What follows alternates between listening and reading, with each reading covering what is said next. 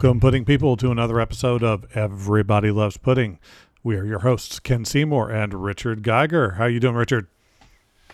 Pretty good. Uh, time for another discussion about some things that we like to call movies. Well, some of them are movies, and some of them are some would call train wrecks. But you know, that's for you to decide and us to uh, judge you about later. Uh, we are continuing our trek through the sands of time. We are talking about movies specifically that are based on comic book titles. Now, we've been doing this for a while now. We started this way back at the beginning of the podcast, and it and it takes a while to get through all these. Well, if you if you remember, we did start this at the beginning of the podcast, and then we stopped, and then we started it all over again, and now we're coming to mm, the end I guess you could say, because we're so close to kind of the current time, and there's so many comic book movies per year now, right? Because they've become so lucrative that everybody's going to give them a yeah. shot.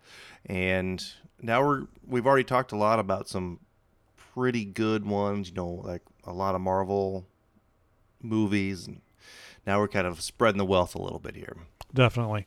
Maybe when we finish through this particular trek, we'll talk about some television shows based on comics and comic books. Well, maybe we'll just broaden the umbrella so that the comic strips get a little bit of love in the next one.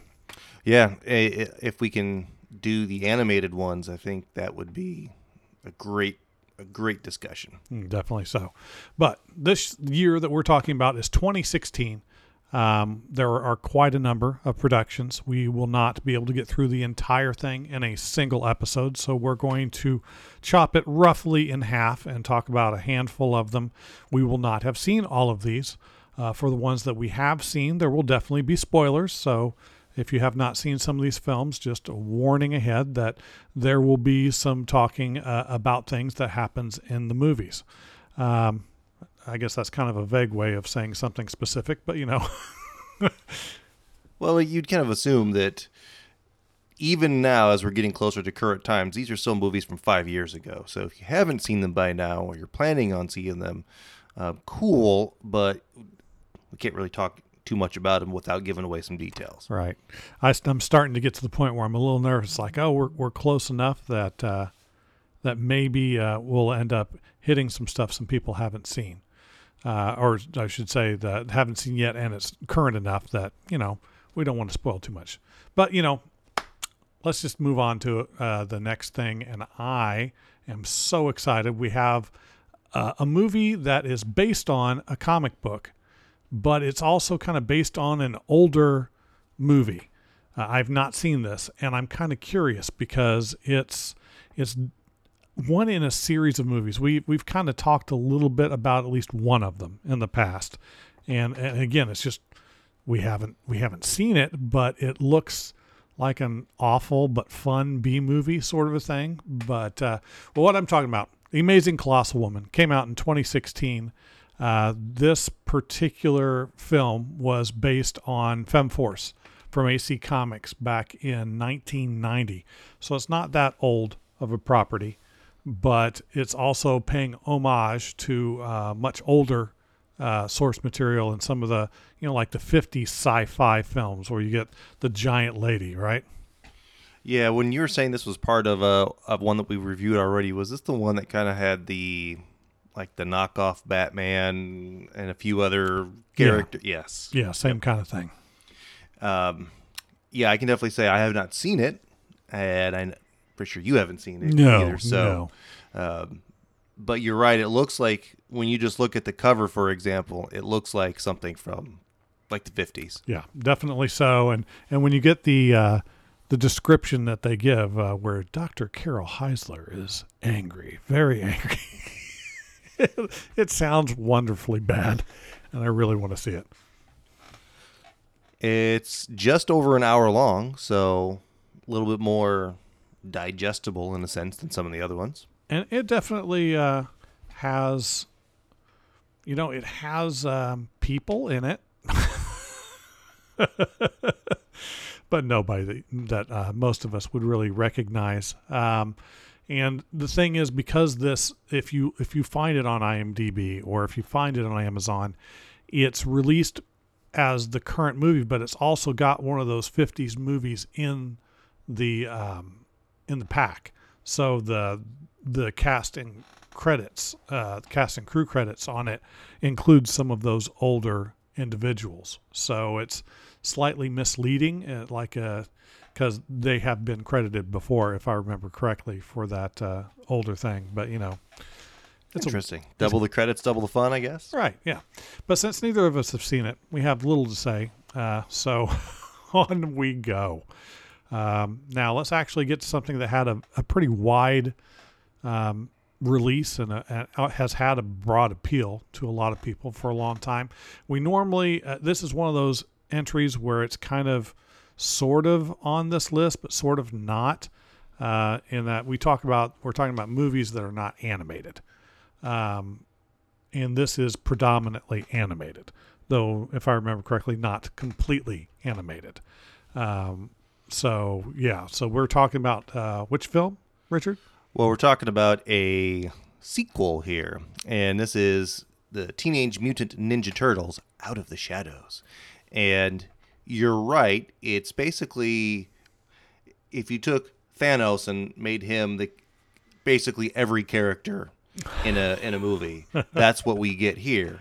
Um, the main ones in this one, obviously, are all the turtles, and you've got uh, the addition this time of Rocksteady and Bebop, which, if you remember the previous turtle movies, when like the Secret of the Ooze, for example, yeah, like Tokka and Rahzar, and we everybody was like, "Who are these people? Who are these? Like, why did you just make something up when you had awesome characters, uh, four bad guys to throw in the movie?" And this time they actually did Rocksteady and Bebop.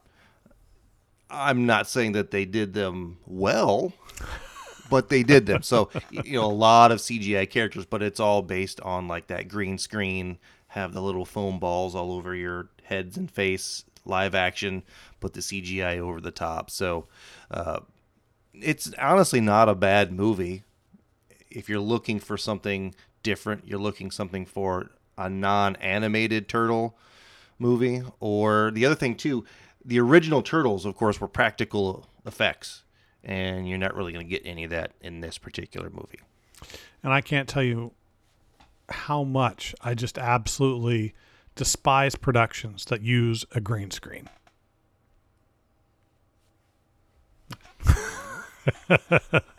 you can see it now. yeah, yes, you can. No, you can't you're listening to us.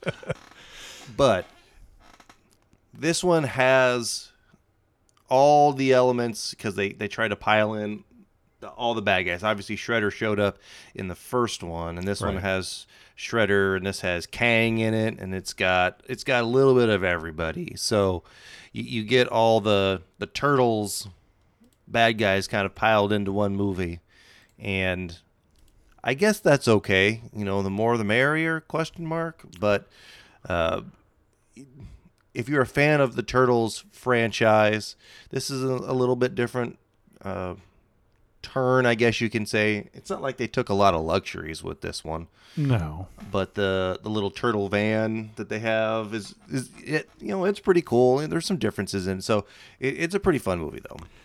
Well, and especially if you are. Um, if if you're just a fan of the source material, I, the thing that I, I, must admit I haven't seen the sequel yet, um, but looking at the ren the rendering of how the turtles are portrayed. They seem like guys that would hang out at uh, uh, a workout establishment. I mean, it's just kind of off-putting, just a little bit. Yeah, they're kind of bros, but I don't.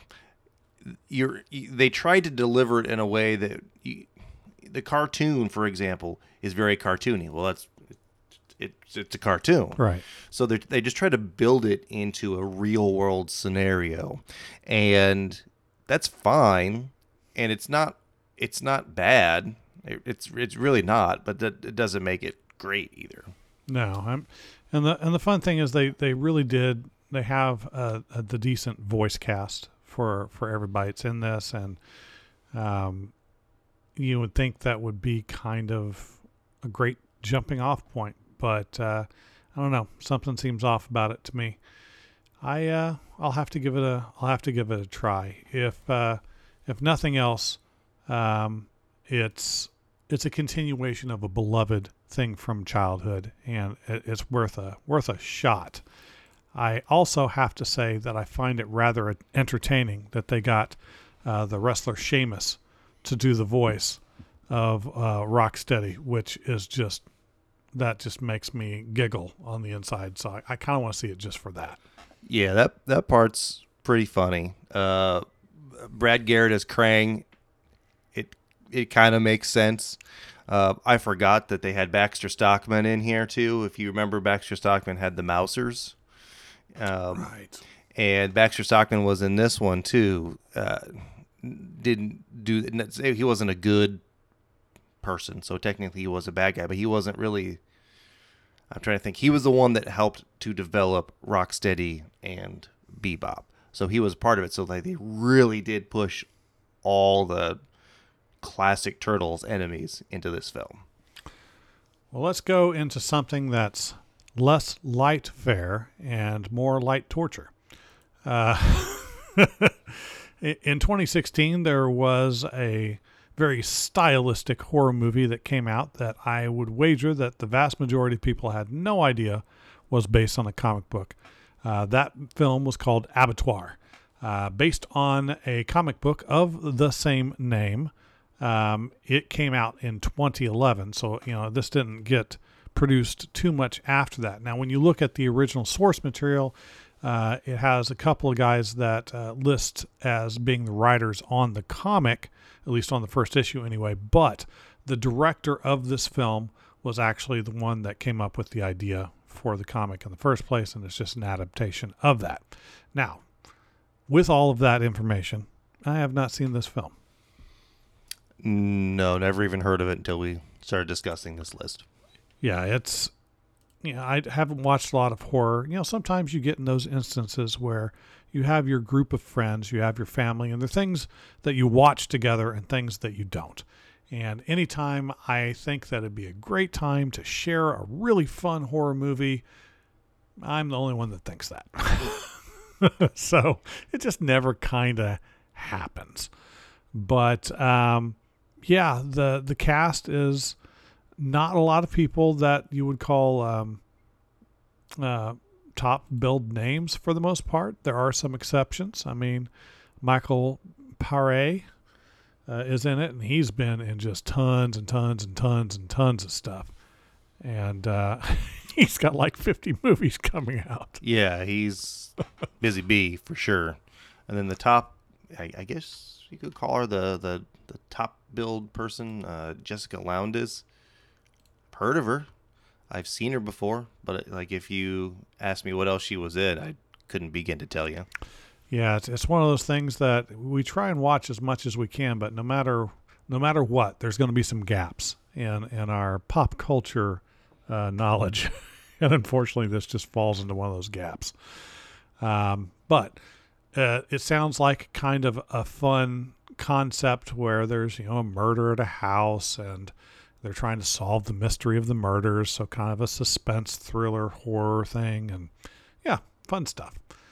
Um, but we're going to kind of again, since neither of us have seen it, leave it at that.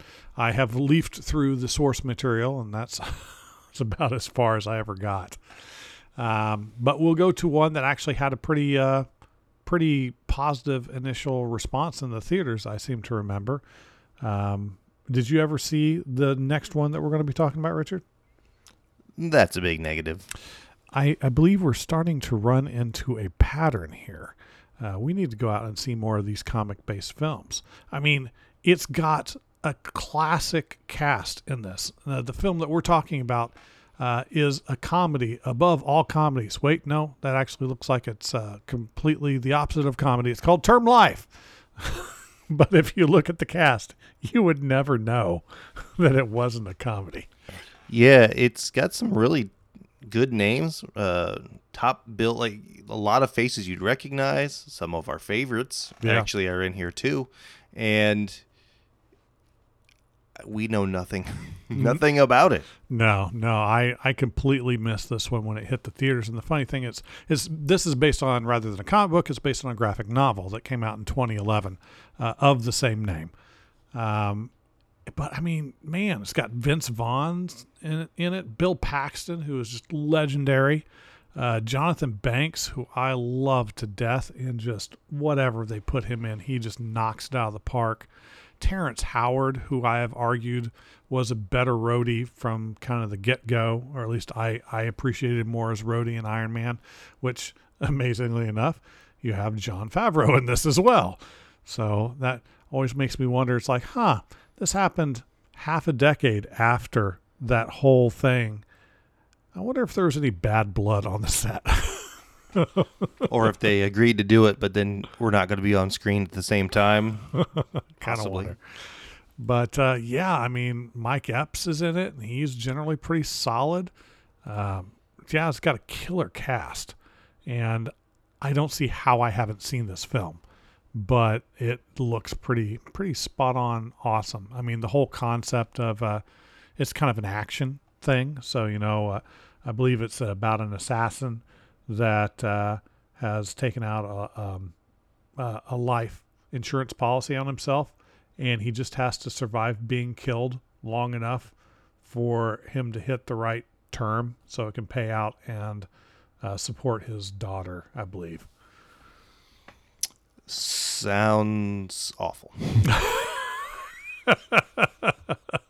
well, you know, it takes all kinds. I I think it has some potential in the in what it sounds like. Um, I mean, it's directed by Peter Billingsley, man. Uh, Ralphie knows what he's doing behind a camera, so I would, yeah.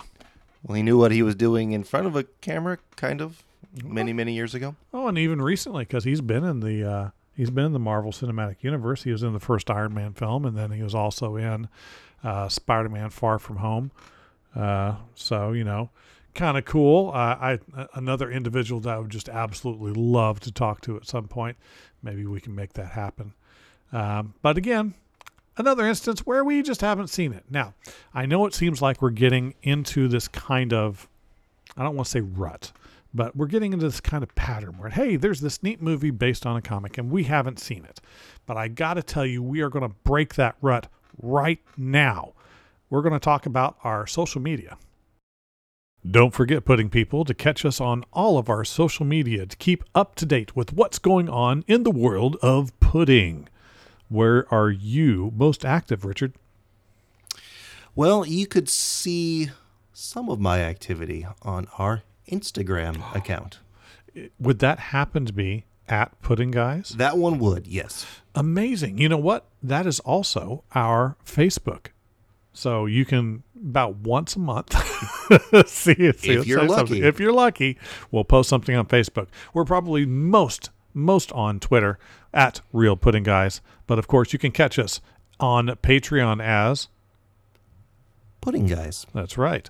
Where for just $1 a day, you can support us as we bring you new interviews, new material, new stuff to make our interviews and material look better it's just fantastic for only a dollar a month. A paltry not a lot. No, it's, not really. It really isn't.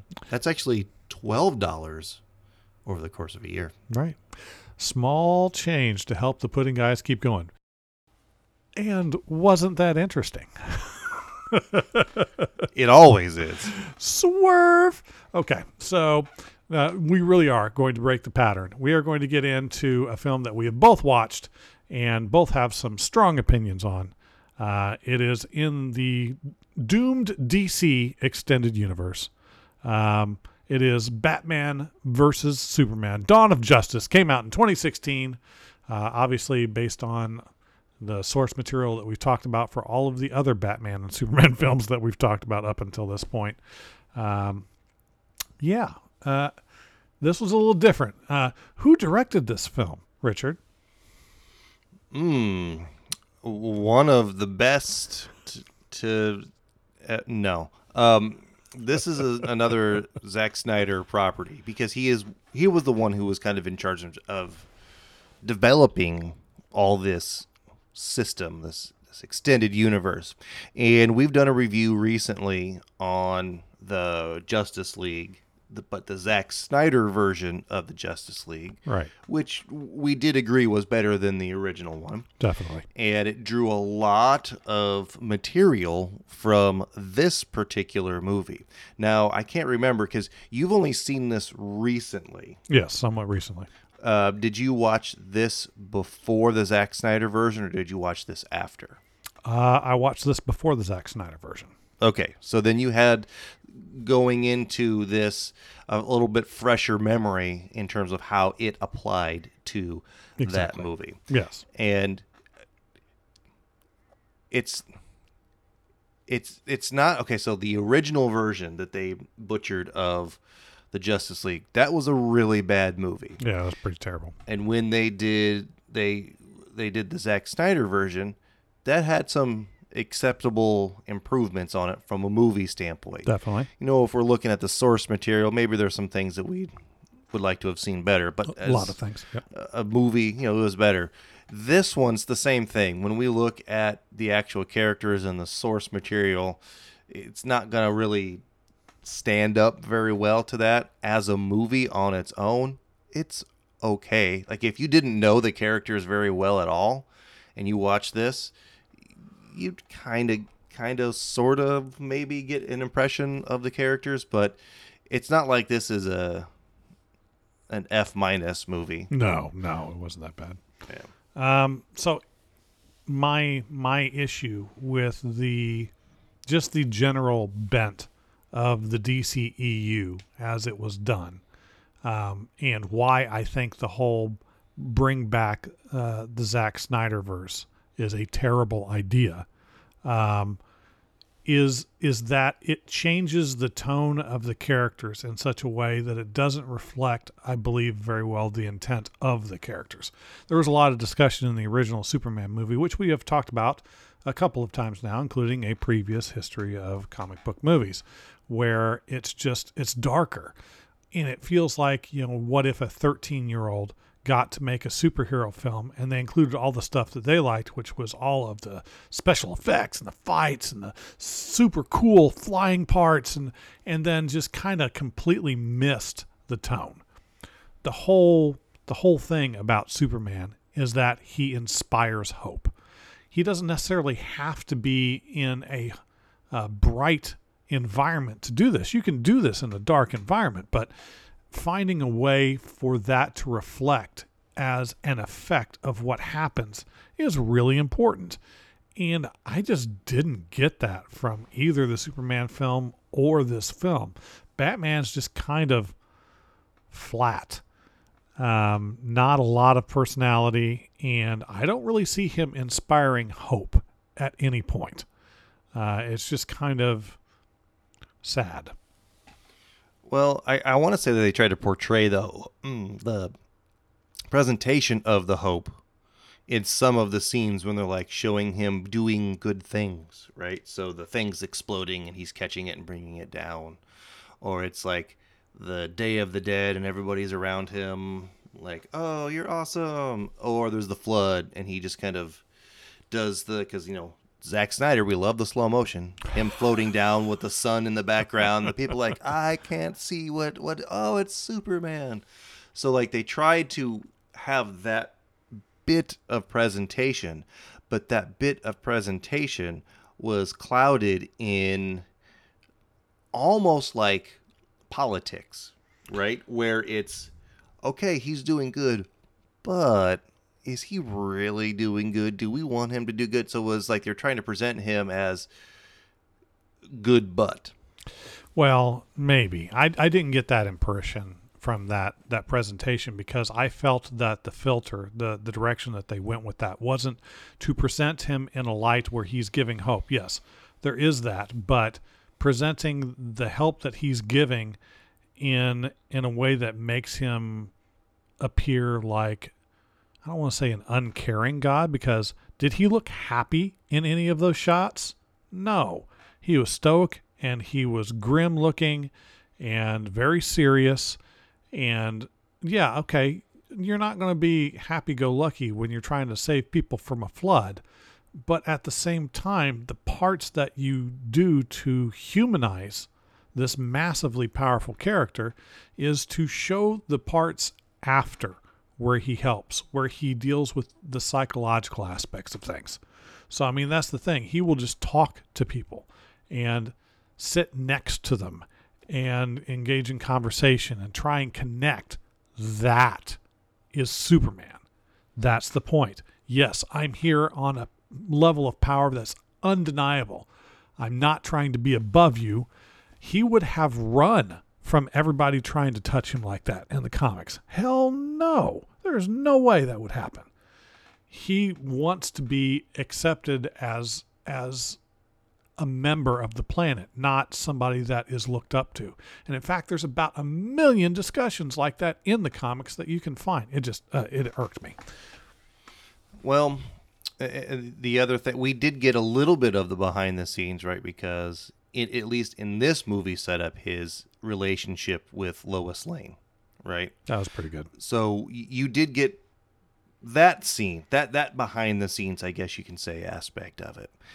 Um, you also got the introduction of Wonder Woman in this one too, which was just kind of uh, out of nowhere.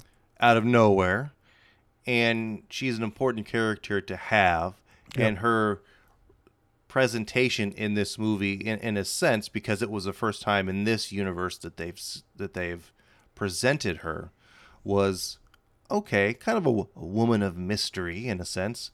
And then they yeah. there was a, the the actual movie, which is on next year's slate, which is like, oh well, she's been around forever, you know, like okay, so the that's part of some of the issues with this extended universe and how it was kind of hastily put together yeah. so that it could try to be a super team of people to compete.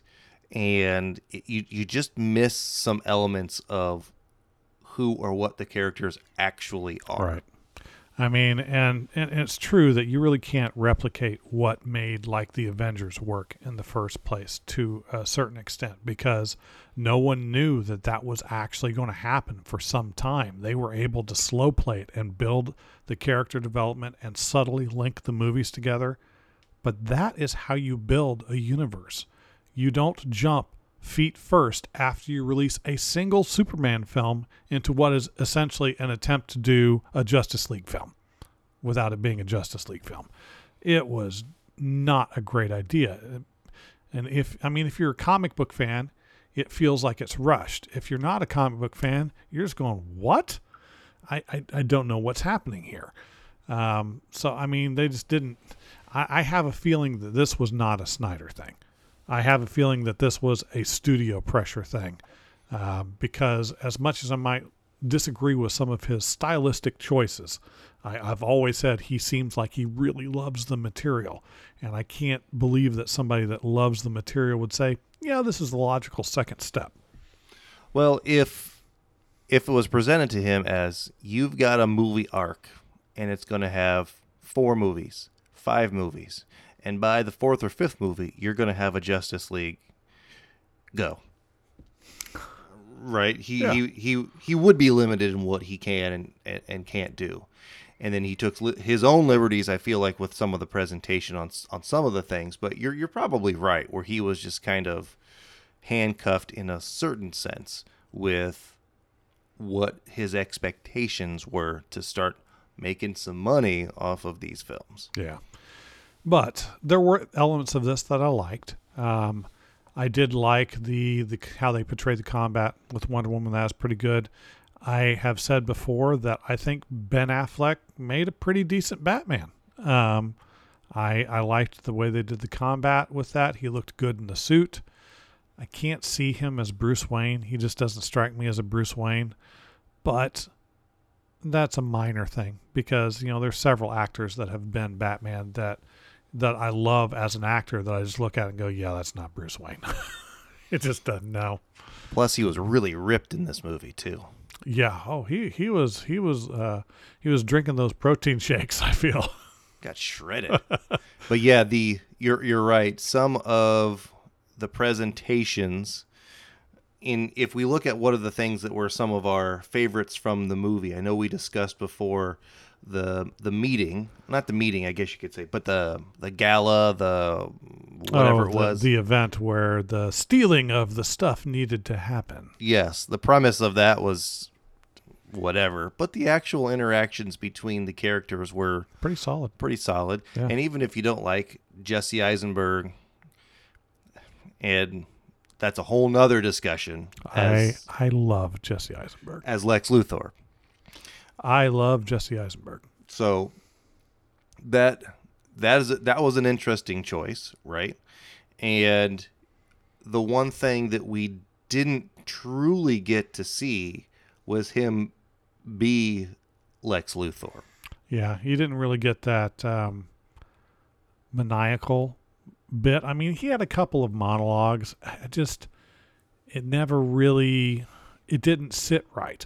And I and I've been I had thought about that for many weeks after and I couldn't figure out why it didn't sit right. It's like, well, is it the tone? It's like, no, the tone's okay. Um, is it his take on the character and the delivery? It's like, no, I think that's okay too. The issue is the main bad guy was always going to be Doomsday. And in order for that to be the threat, again, there needs to be development. You didn't have Superman come out when he came out so, so long ago. And then one year later, Doomsday. There's got to be a build. And because that came out of nowhere, it kind of took all the threat away from him.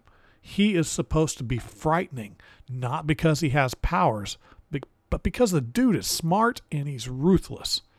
And he didn't get a chance to really present that, or I should say, they didn't get a chance, or they didn't try. Let me rephrase that. It didn't happen. It didn't come across to me as wow. This is a really, uh, this is a, a Machiavellian, manipulative, awesome villain. It just didn't didn't work for me.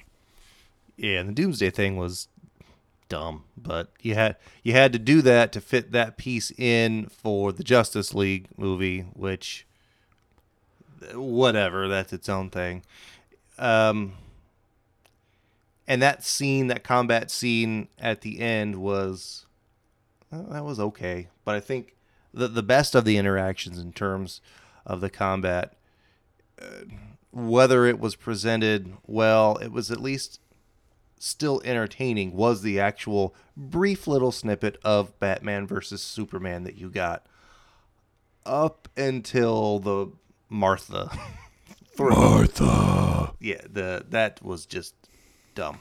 But you, you know, and we Su- Superman could kill Batman with just like a flick of the wrist.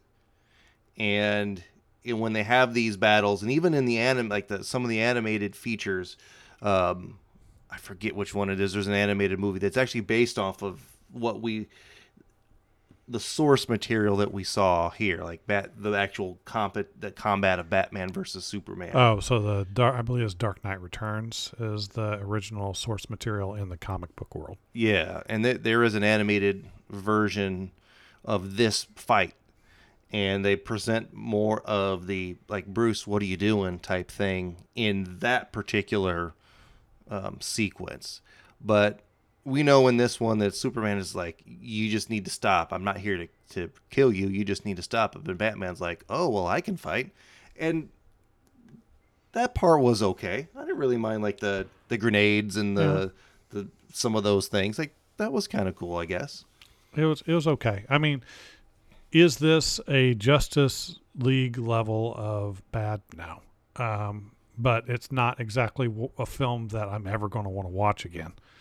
Um, it's just it's just got too many problems uh, to it, and well, maybe maybe with some of the newer films they'll they'll find a better tone, a better way of doing things.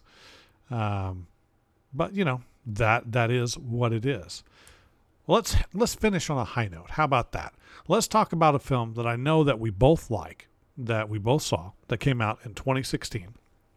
And it is irreverent and it is violent and it is silly and it is just wrong on multiple levels. Um, uh, I, of course, am talking about uh, Deadpool, again from 2016. Now, the Deadpool character uh, made its first appearance in the New Mutants in Marvel in 1991.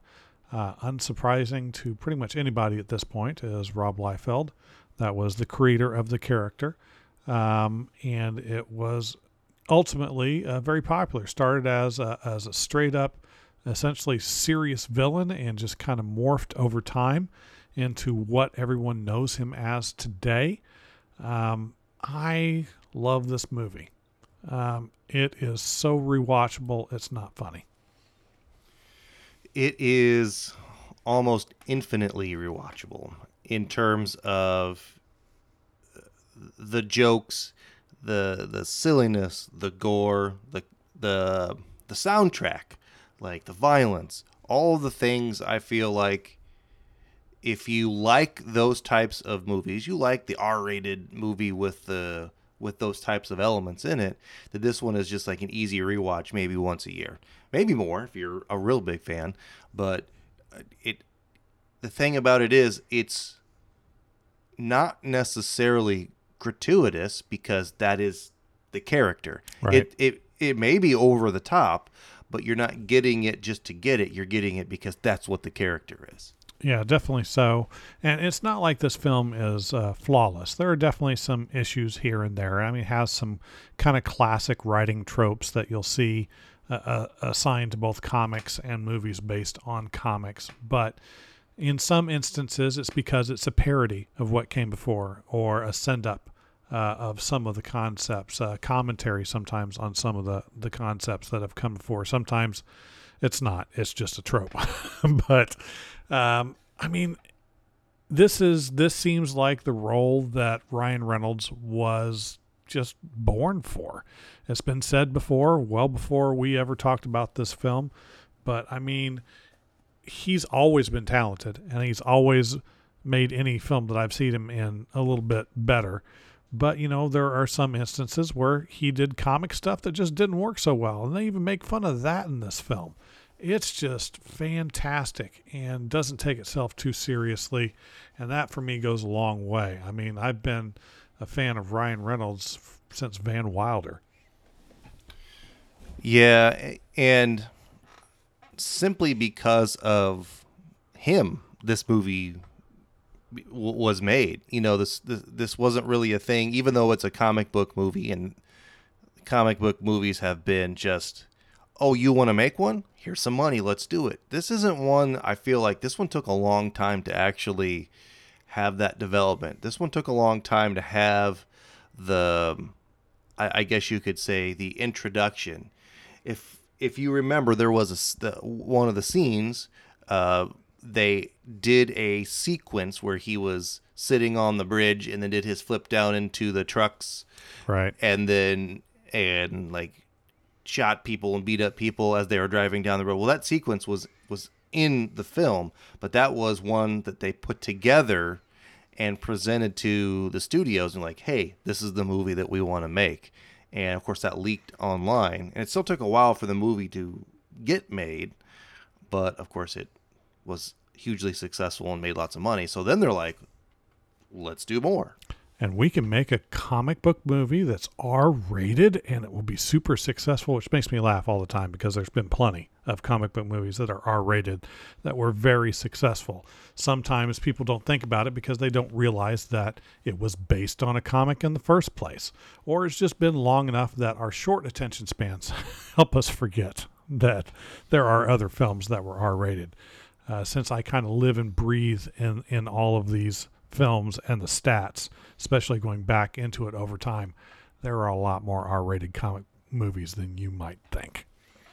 Well, and and maybe it's because the in the world of Marvel, which up until now had suddenly become super successful, but there were previous iterations of Marvel movies, and there's a like what Punisher Warzone. Yeah.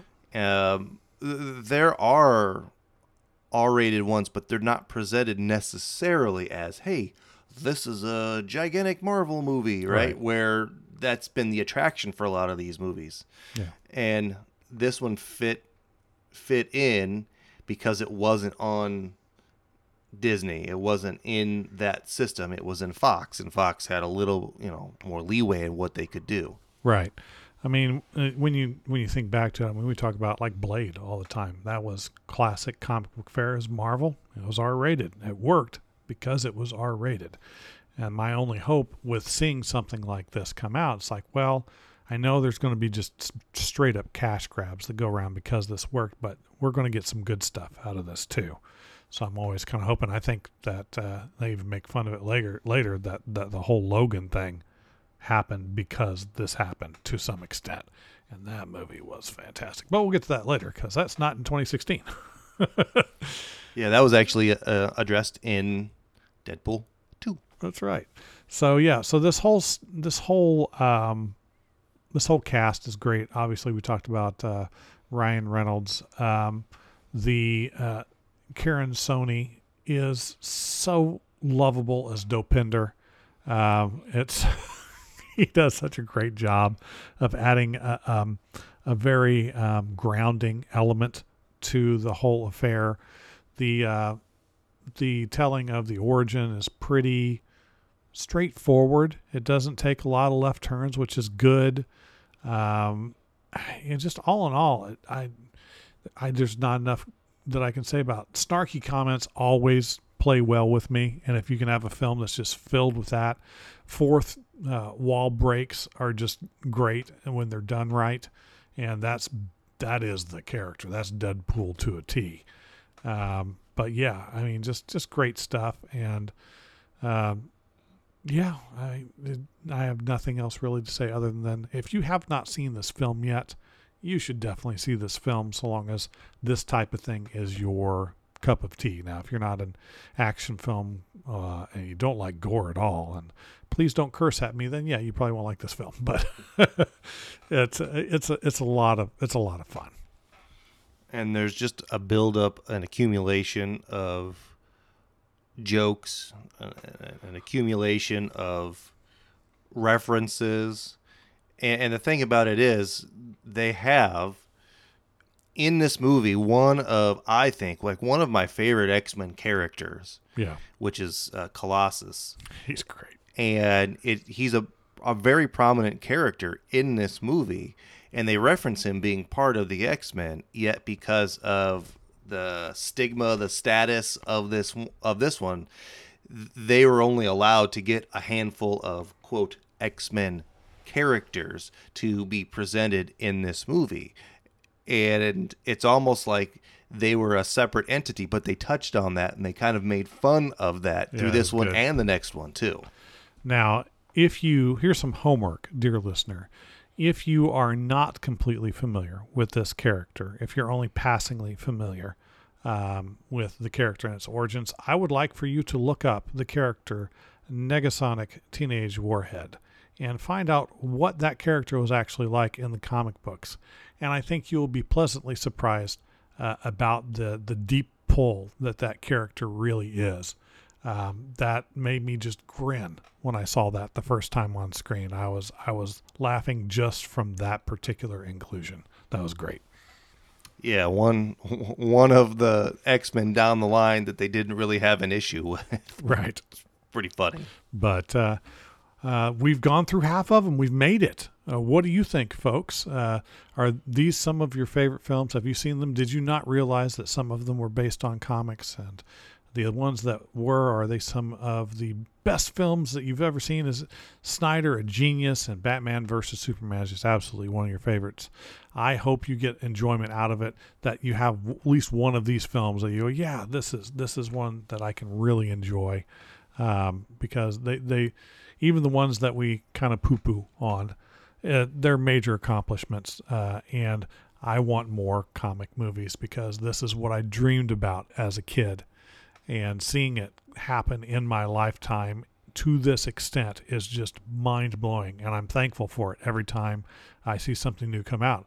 Here in the next couple of days, the new Black Widow will be coming out. So by the time you hear this, it will have already come out. But we're super excited to be able to uh, watch that. We're definitely going to review it. We're going to have a couple of guests on the show to review it with us, some fellow podcasters, and uh, it's going to be a lot of fun.